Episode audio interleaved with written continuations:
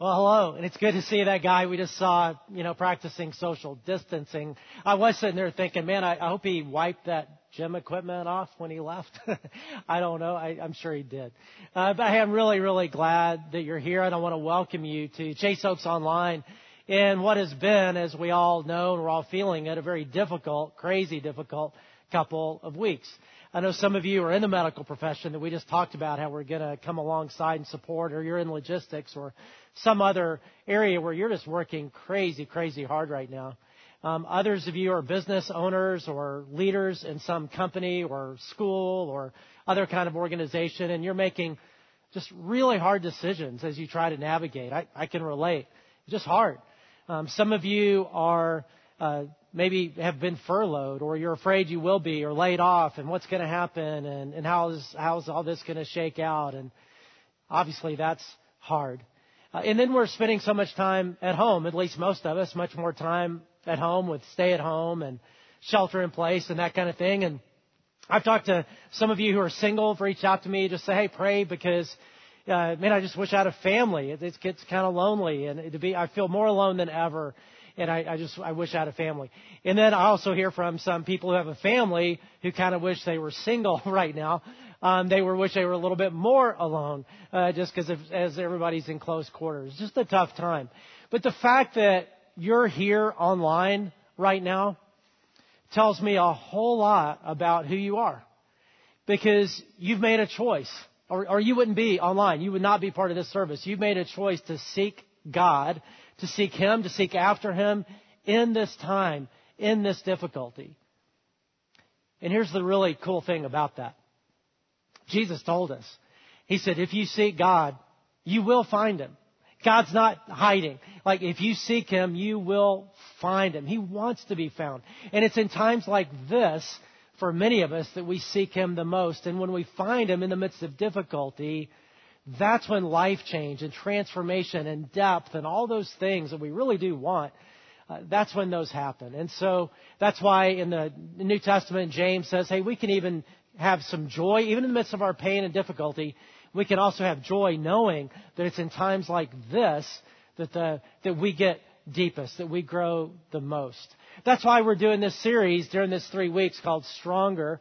Um, Stronger is about, hey, let's take in this time, let's not just survive. Let's do better than that. Let's go through this in a way where we can actually get stronger. And last week we talked about stronger relationships. And I know that's happening. I know so many families and couples and and, and others are, are becoming so much stronger relationally in this time. That is a silver lining. Uh, next week we're talking about stronger hope. And this week we're talking about stronger impact. Um, when I, when my kids were growing up, uh, they used to love for me to tell them bedtime stories like every kid, but the ones they wanted uh, were Mitzi the Wonder Dog stories.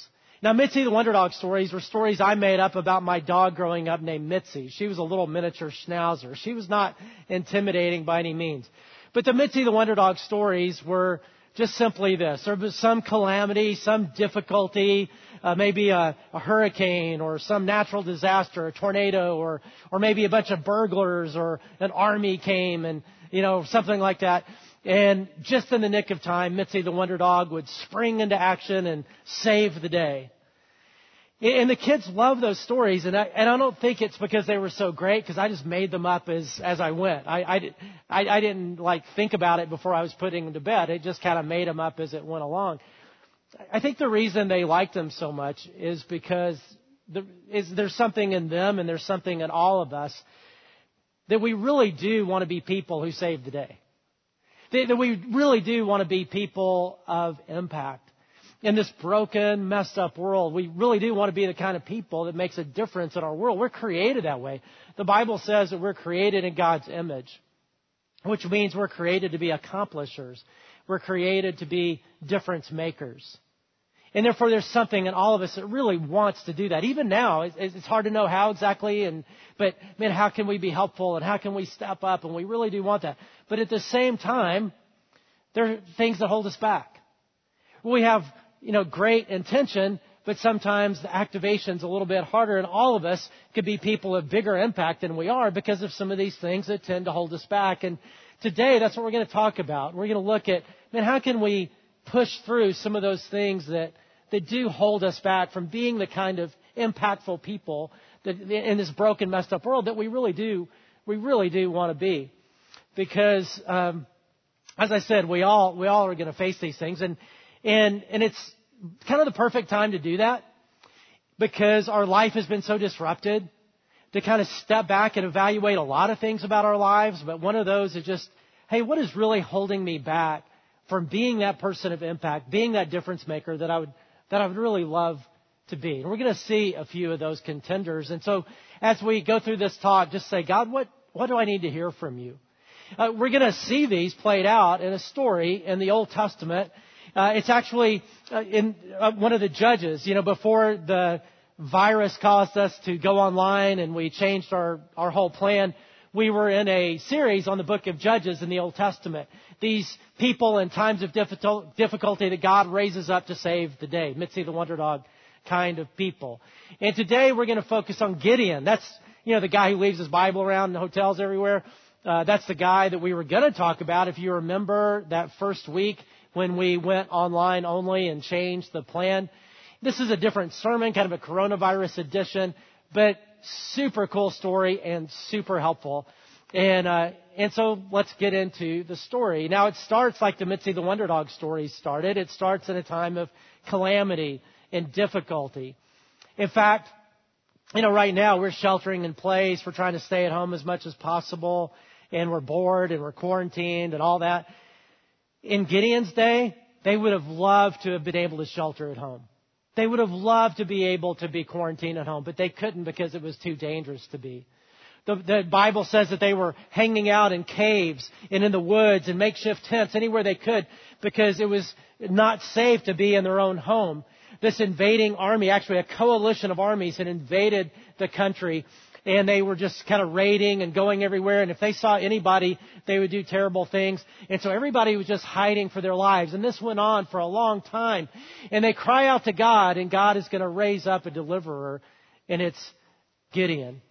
And we read in Judges 6:12, the angel of the Lord appeared to Gideon and said, "Mighty hero, the Lord is with you. Mighty hero, the Lord is with you. Now, the angel of the Lord, when you see that in the Old Testament, um, we think of angels as the ones who kind of, you know, fly around, I guess, like this, and and you know, we kind of have in our minds what angels are, and those are real spiritual beings. We'll do a series on that sometime. But when the angel of the Lord, that phrase, angel of the Lord, often in the Old Testament isn't talking about an angel. It's actually talking about Jesus. It's talking about God the Son. A pre-incarnate, incarnation is what we celebrate at Christmas, a pre-incarnate appearance of Jesus. Because Jesus existed before he was born as a baby. That's when he took on humanity. Jesus has always existed. He's God. God the Father, Son, Holy Spirit. He's God the Son. And, and from the, everything in the text, when you read the whole passage, you say, yeah, that's probably what's going on here. That this is Jesus appearing as a person, appearing as a man. It takes Gideon a while to realize, hey, this isn't just a normal guy or even a messenger from God, that this may be God, and he freaks out later. But here in the beginning of the conversation, they just have this conversation and he says, you know what he says. And right away, we get the first impediment to impact. That if you and I don't push through this one, then we'll never be the people of impact we want. And, and in a time like this, it's pretty common. And the first one is discouragement. Discouragement. Just discouraged with God, discouraged in life, and that's what's going on with him. So after, you know, the angel of the Lord, Jesus says, mighty, uh, mighty hero, the Lord is with you. This is what Gideon says next. Sir, Gideon replied, if the Lord is with us, then why has all this happened to us? And where are the miracles our ancestors told us about? But now the Lord has abandoned us and handed us over to the Midianites. What he's saying is, hey, look, you're saying the Lord is with us? I don't know what you're thinking, but if the Lord was with us, this wouldn't be happening. We wouldn't be in this terrible time. The Lord's not with us. The Lord has abandoned us, which is why we're suffering like we are. Because the assumption is, hey, if the Lord is with us, we're not going to suffer. Not like this. You ever felt that way? Maybe uh, your life has been turned upside down by something. Uh, somebody got sick in your family, or uh, you heard the cancer word, or you lose a loved one, or you lose a job, or you have some big downturn. And somebody, well-meaning Christian, says something like, "Well, you know, the Lord is with you," and you just want to kick him in the shin. You're like, "The Lord is with me." Maybe you're feeling that way now with this horrible thing going on, this pandemic and how it's upending our lives and all that kind of stuff. It's hard. It's difficult. And you think, well, where is God in all this? Has He just abandoned us? I mean, where is He? Because the assumption that we easily have is if, if God is with us, then He will not let, let life hurt. If God is with us, He won't let us suffer in this broken, fallen world we live in. God never says that. In fact, God told us the opposite. Like Jesus, uh, I mean, it's all over the Bible, but Jesus one time said to his followers, to you and me, he said, in this world, you will have trouble. But then he says, take heart, for I have overcome the world. What, what God promises is not to shield us from trouble. He promises His presence, His strengthening and redeeming presence in the troubles we face. See, we live in a broken world that we broke, humanity, when we chose sin. And when sin happened, came death, destruction, disease, and violence, and all the stuff that we experience. One day, the Bible says, Jesus will return to this earth. He'll make a new heaven and a new earth. It'll be perfect and indestructible. But in the meantime, we suffer. But God, in His grace, doesn't, doesn't, we don't have to suffer alone. He intervenes. And he, what He offers us is His strengthening and redeeming presence. And right now, if you're discouraged, if you're just so weak, the Bible says that he is our sympathetic high priest and that he came, Jesus came to suffer so that he would know what it was like when we suffer. It's one of the reasons he came to this planet.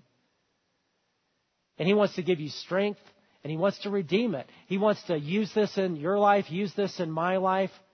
And all over the place in this pandemic, we can already see how God is not only strengthening people, but also redeeming it God is going to have incredible victory out of this. It's going to be hard. There's going to be really difficult things. But God is going to use it in our lives. But we have to get through discouragement. Get through, God, why are you allowing this? To saying, okay, God, you're allowing this.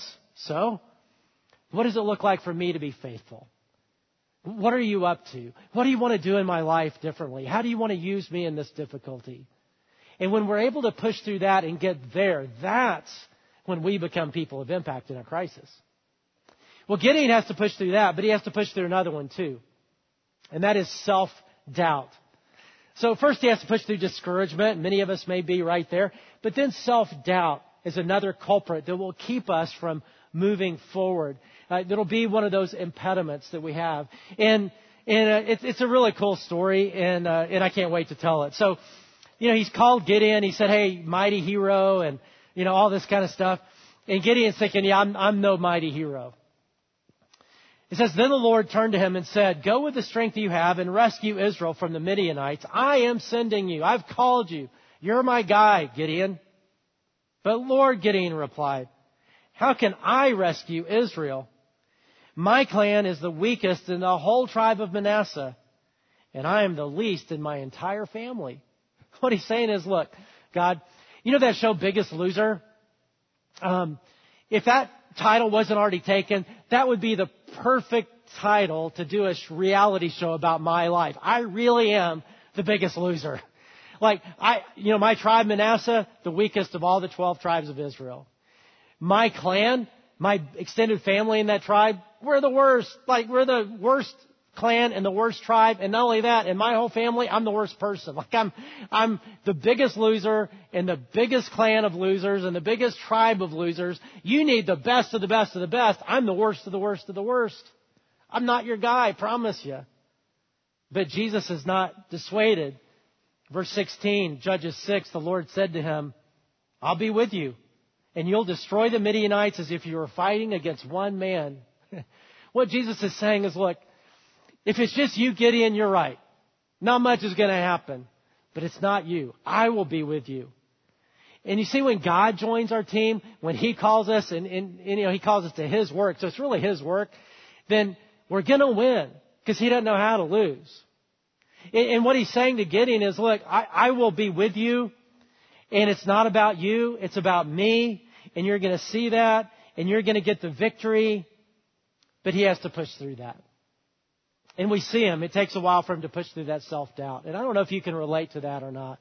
I, I know a few of you are really confident people and you're like, yeah, call on me, God. I'm your, I'm your girl. I'm your guy to save the day. And, and that's cool. That's great. But most of us have lots of reasons why there's probably somebody else that God will really use in big ways.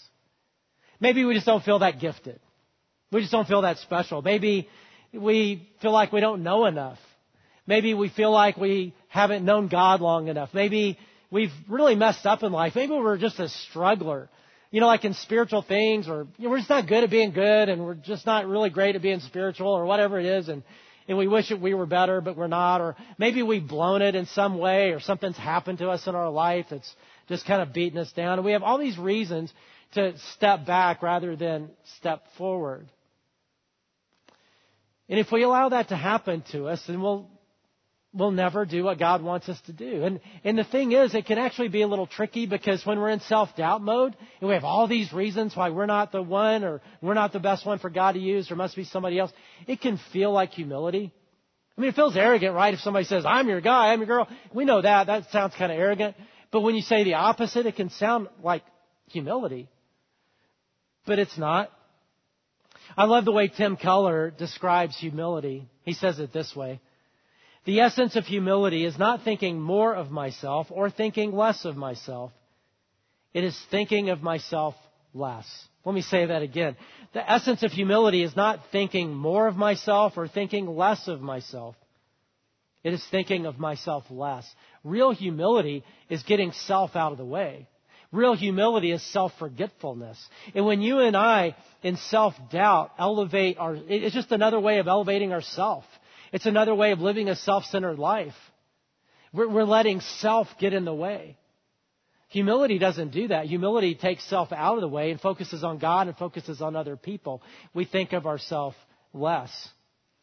Um, pushing through self doubt and all that makes me think of, of something that I would, it'd be good if I was better at, and it, it will probably never happen, and that is dancing. Uh, my wife, Christy, who's listening right now at, in our living room is probably perking up when I talk about dancing because she loves to dance and like she's the person at the wedding that once the dancing starts, she's on the floor the whole time. I'm the person looking for every excuse to stay off that dance floor. And and I'll do the little dances at a wedding, you know, where you just have to go like this side by side. I'm not good at that either, but at least I can hang a little bit, but anything else, I'm out.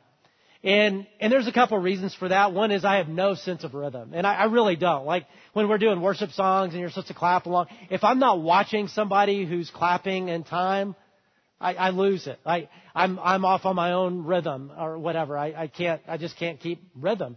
I, I tried dance lessons one time. Christy and I did this ballroom dancing thing, a bunch of people. I flunked. Like, it's one of those things you can't even flunk. But I'm telling you, I flunked. I was the worst of the worst of the worst in that class. Um, I, I, I really wasn't ever invited back to pursue it. I mean, I, I'm really bad. But it's not just because I'm not gifted, it's all that. It's also, and the main reason is because to learn how to dance, especially now, you know, I'm a little old to learn how to dance. Uh, if it, you know, when I, I didn't do it when I was in high school and all that kind of stuff because I was with some Christians who were good people but a little uptight about some things, and so we didn't dance, and which was kind of silly, but you know, it's the way it was. And so I never really learned. And so the only way to learn how to dance is to look stupid, and I don't like to look stupid.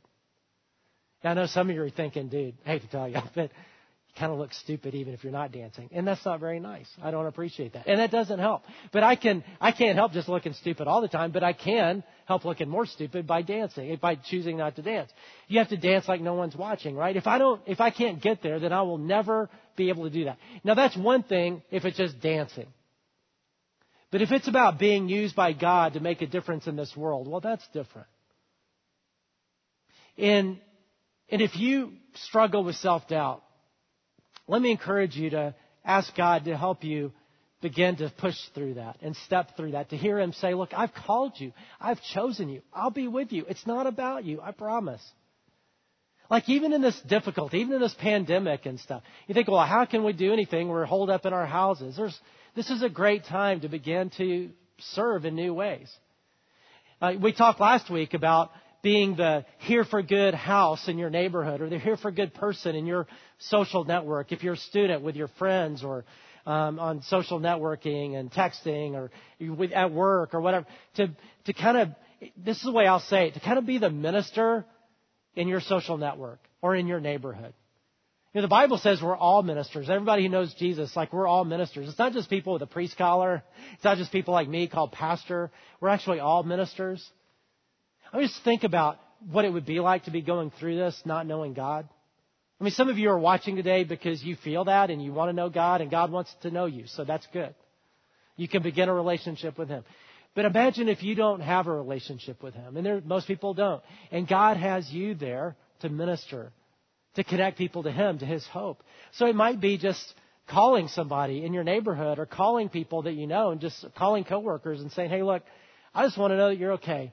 And I know people get wigged out about religion and stuff, so if this is offensive, I'm sorry, but I'm a Christian. I, I pray, and, and I'd love to know how to pray for you if you're comfortable with that. If not, it's cool, but. And you, and you can come up with a hundred reasons why they probably don't care. I even do that as a pastor. A lot of times I, I underestimate how important it is. Like I'll call somebody and just say, hey, how are you doing? I want to know how to pray for you, and I'll pray for them. And they're like, man, I can't believe you did that. I'm like, why do you care? I'm just Jeff. But they, and it's not just about me. They care about all of us. I mean, just, we need that. And God has you there. Let me encourage you to do that. There's opportunities coming up in the church. Um, opportunities this Easter to invite people at a time where people are more open. it's an online service. You'll see these invitations and, and, and online and our Facebook page and our, our church pages to be able to share on social media. Man, there's not a better time. You can, to do that. You can change the course of someone's life with an invitation. You can come up with a hundred reasons why you shouldn't be the one, but man, push through it. This hospital initiative that we're doing, it's going to take all of us to do this well. Look online and you can see the details of that. The first food collection is Tuesday, so it's coming up really quick. Let me encourage you to watch it, look online and do that. And don't think, well, somebody else will do that. There's nobody else. It's really you and me who will do that if you live in our area. Well, Gideon had to push through self doubt. And he does, but God does not make it easy. And this is such a cool story. I got to stand up for it. It is so cool. And, uh, and I can't. And so here we go. Here's here's the way God he kind of messes with him. But he does it to make a point for us that it's not about us, it's about God when it comes to getting the victory. So, you know, Gideon, God helps Gideon arrange this army, uh, collect this army. 32,000 troops. That's a lot. That had to feel pretty good, except the problem on the other side is they had 135,000 troops. So that's not very good odds. That's four to one odds. And that would have been intimidating. So the angel of the Lord, which we know to be Jesus, comes and connects with him one more time. Again, it happens multiple times. But he says, hey, Gideon, okay, so you got your 32,000, and they've got 135,000. We've got a numbers problem. And I know Gideon was probably like, oh, man, I'm so thankful that you're, I, I, I, you know, that you're figuring it out. I mean, I, I mean, you're God and everything, so I know you're probably good at math. And, and sure enough, you know, you must be because, yeah, you're right. We got a big numbers problem. But then Jesus says, or the angel of the Lord says, hey, look, it's, it's not, not what you're thinking. You have too many warriors with you. If I let all of you fight the Midianites, the Israelites will boast to me that they saved themselves by their own strength. Gideon's like, too what? Too, too many? yep, too many. Because even though you're the underdog, that's enough that if you win, they'll just think it was about them. So we need to whittle it down. So the first way God whittles it down is He said, okay, just tell the army, anybody who's afraid, they can go home. They don't have to fight. So out of the 32,000, 22,000 split. That leaves 10,000. Now, it's interesting to me that it, that's the first thing. That's probably smart, right? To get rid of the afraid people. Um, because here's the thing about fear, and we're seeing it right now. Fear is contagious. Fear is more contagious than the coronavirus, as contagious as that is. And it's also more deadly to real life. The life that God wants for us. Deadly to impact when we're paralyzed by fear. All of us will experience fear and worry. I mean, there's a lot to be fearful about, worry about. That's okay. We don't feel guilty when we're starting to feel afraid.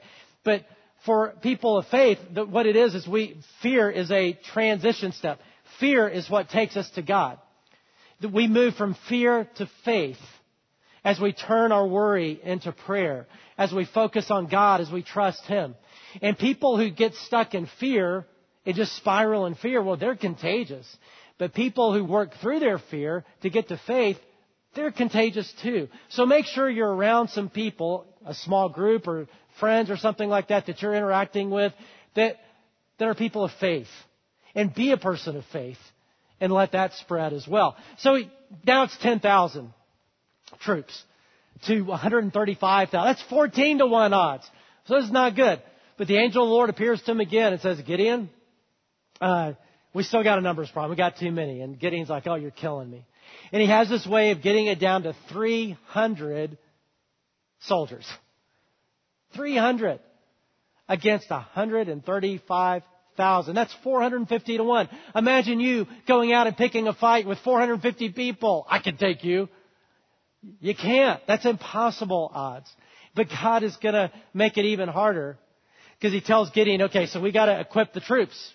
We got to give them some, you know, right? And Gideon's like, okay, well, at least they can have good weapons. And he said, okay, Gideon, so here's, here's what I want you to do. Here's their weapons. Three things. Um, a torch, a trumpet, and a clay pot. And Gideon's like, okay, why not like swords and spears and bows and arrows? Like, you know, so it's a trumpet, just so I'm clear here, trumpet and a clay pot and a torch. Yeah, that's what you're gonna, that's what, how you're gonna get the victory. And then he tells them the battle plan. All the, here's what I want the 300 to do. You're gonna do an attack at night when everybody's asleep on the other side. And at the signal, here's what I want you to do. I want everybody to start blowing their trumpets, smashing their pots, making a lot of noise, and they're all, you know, put on their torch, you know, light their torch, and and you watch me give the victory. That's all you have to do. And that's exactly what happens. So at the moment, if you know, other armies all in their tents and asleep and all that kind of stuff. The 300 come at the signal, they light their torches, smash their pots, start blowing their trumpets. God says he, they're already confused because they're asleep and all that, but God says he causes more confusion in the ranks of the enemy army. Remember, they're a coalition of troops meaning they're from different countries, so they don't all look alike, they don't all use the same language, they have different uniforms and all that, so it's confusing anyway. And in the middle of the night and all that confusion and all the trumpets and all that, I mean, they're just around a circle blowing trumpets. And the people in, in, in and so the, the enemy soldiers, 135,000, just start killing everything that moves because they assume they're being attacked with all those signal trumpets by the whole Israelite army, the whole 32,000. And so they just start killing everything that's moving and they destroy themselves. And what's left of the army kind of tries to escape and all this kind of stuff and God gets this incredible victory through a guy like Gideon, 300 with people with trumpets and clay pots. Because it's not about us. It's about God with us and God through us getting the victory. And if we can push through discouragement, if we can push through self-doubt, then we can be people that God will use. But this isn't the end of the story. I kind of wish for Gideon, well, I definitely wish for Gideon it was the end of the story, but it's not. Because his story doesn't end well. And it gets us to the third impediment. So we've talked about discouragement. We talked about self-doubt. The third one is self-preoccupation. Gideon, you know, he's part of this victory. And he lets it go to his head. In fact, he, he takes the credit for it. He's like, I'm the man. I, so much so that there's even one area that kind of make fun of him for doing that. And he has every man, uh, all the men in that village killed for making fun of him because he's such a big shot. He builds this incredible like place for him as the leader of the nation and and uh, makes this idol there for people to come and worship it instead of God and and I mean there's just lots of things that he does that are terrible, but the whole point of that is in all of his power and he becomes wealthy because of this, he becomes self preoccupied, self entitled. It never really serves God again. And how sad is that? But how easy it is to happen, especially when we get to be a big shot. I mean, the, the more possessions we have, the more position we have, the, the more you know power we have for whatever reason and, and it's it's counterintuitive but instead of using that to serve others in our sin nature we become more self-entitled uh, the more power we have the more we want more of it the more money we have we tend to hold on to it rather than give it. I mean, it's really interesting that when you, when you look at giving in, in the United States, that the wealthier you are, the less, statistically, the less you're going to give as a percentage of your income. You think it'd be the other way around, but it's not because the more we have, the more consumption driven we become, the, not the more generous we become. Jesus was a great example of how not to do that when he came. I mean, Jesus is God. Doesn't get any higher on the totem pole than that. And he said, the Son of Man, talking about himself, has not come to be served, but to serve and to give his life as a ransom for many. And that's what he calls us to. And I know life is disrupted right now, but you and I happen to live We've talked about this a lot. In, in the wealthiest nation in the world, compared to global poor and global wealth and all that, all of us, I don't care who we are, are in the top few percentage points of the world's wealthy. And it's so easy to live a self-focused, self-consumptive life in a culture like this. And therefore, when God gives us this opportunity, as difficult as it is, this interruption, it's an opportunity to step back a little bit and say, Am I allowing that to happen to me? And it's also an incredible opportunity to serve and to be generous and to be other focused. I mean, there's not a better time than right now. And, and in a crisis, that's another time where human nature will tend to kind of hold on to stuff. I don't want to serve other people. I've got problems myself. I don't want to give. What if I don't have enough? I don't want to share. What if I run out of toilet paper? I don't want to, right? I, it's easy to do that. And let me encourage you to push through that. And this is a great opportunity to say, man, I want to live an other focused life, a God focused life, not a self preoccupied life. Because when you put all this together, God really does want to use you and me to rise up and save the day. We get to be part of His mission on this planet. It's a great opportunity for us to think about how our impact could be stronger, both in this crisis and then after the crisis when we go back to life as we kind of knew it before. So when you think about these three things, which of these, and I'm getting, we're going to pray here in a minute, which of these three would you say, man, this is the one in prayer that I really need to focus on? Maybe it's discouragement. I'm just so discouraged right now. I, I'm, I'm mad at God. I, I don't understand. I, I, I thought He wouldn't let this happen to me. And you need to push through discouragement to realize, oh yeah, He's with me. He wants to strengthen me. I'm not abandoned. And He has a purpose in this. And God, help me find that purpose. Maybe for you, it's self doubt. You think, man, I'm such a screw up, or I'm so messed up, or I'm not good enough, or there's lots of other people that push through that. Cause it's not about you. It's about God using you, and He's chosen you. He's called you, and He's with you and wants to use you. Or maybe it's self preoccupation. In this crisis, maybe you're a little self focused, or just in general in our culture. It's so easy, and it's an opportunity to take a step. I'd encourage you with your family to have a conversation about this if you're around other people, a couple, married couple, or family, or, or if you're single and, and just, you know, gets with some friends. Um, you know, maybe, you know, Zoom them or whatever and just talk about this a little bit. Hey, where are we at in this? And then let me also encourage you to choose one thing this week. I don't care if it's big or small. It doesn't matter. Just, I mean, we're all holed up, so it's hard to know exactly what to do. But just say, hey, what is one thing that I wasn't planning to do that could really be encouraging to somebody? Uh, maybe it's part of this joint signing up and being part of this medical thing that will come around these hospitals in practical ways. Maybe it's calling somebody and praying for them. Maybe it's inviting them to Easter or inviting them in general or just serving or meeting a need or doing something for somebody. I don't know, but just choose one thing as momentum to say, man, I want to, I want my impact to be stronger. So let's all bow our heads together and pray. Father, I thank you that you want to use people like us. Mitzi the Wonder Dog kind of people, miniature Schnauzer kind of people, Gideon kind of people. And I thank you for that. And Father, I pray that we'll use this time, even right now in these quiet moments, God, as we pray to, to allow you to speak into our life and and is one of these holding us back from being the kind of person of impact we really do want to be? Maybe it's discouragement. Maybe it's self preoccupation or just self focus. Maybe it's self doubt. God, would you help us push through it? To get to the other side and, and, and be a person that you can use? And, and God, give us wisdom in this time to continue to take steps that direction. And God, we know that you're up to something good. We know that you're going to have victory out of this. And we want to be part of that. We want to be part of what you're up to in our lives and through us too. In Jesus' name, amen.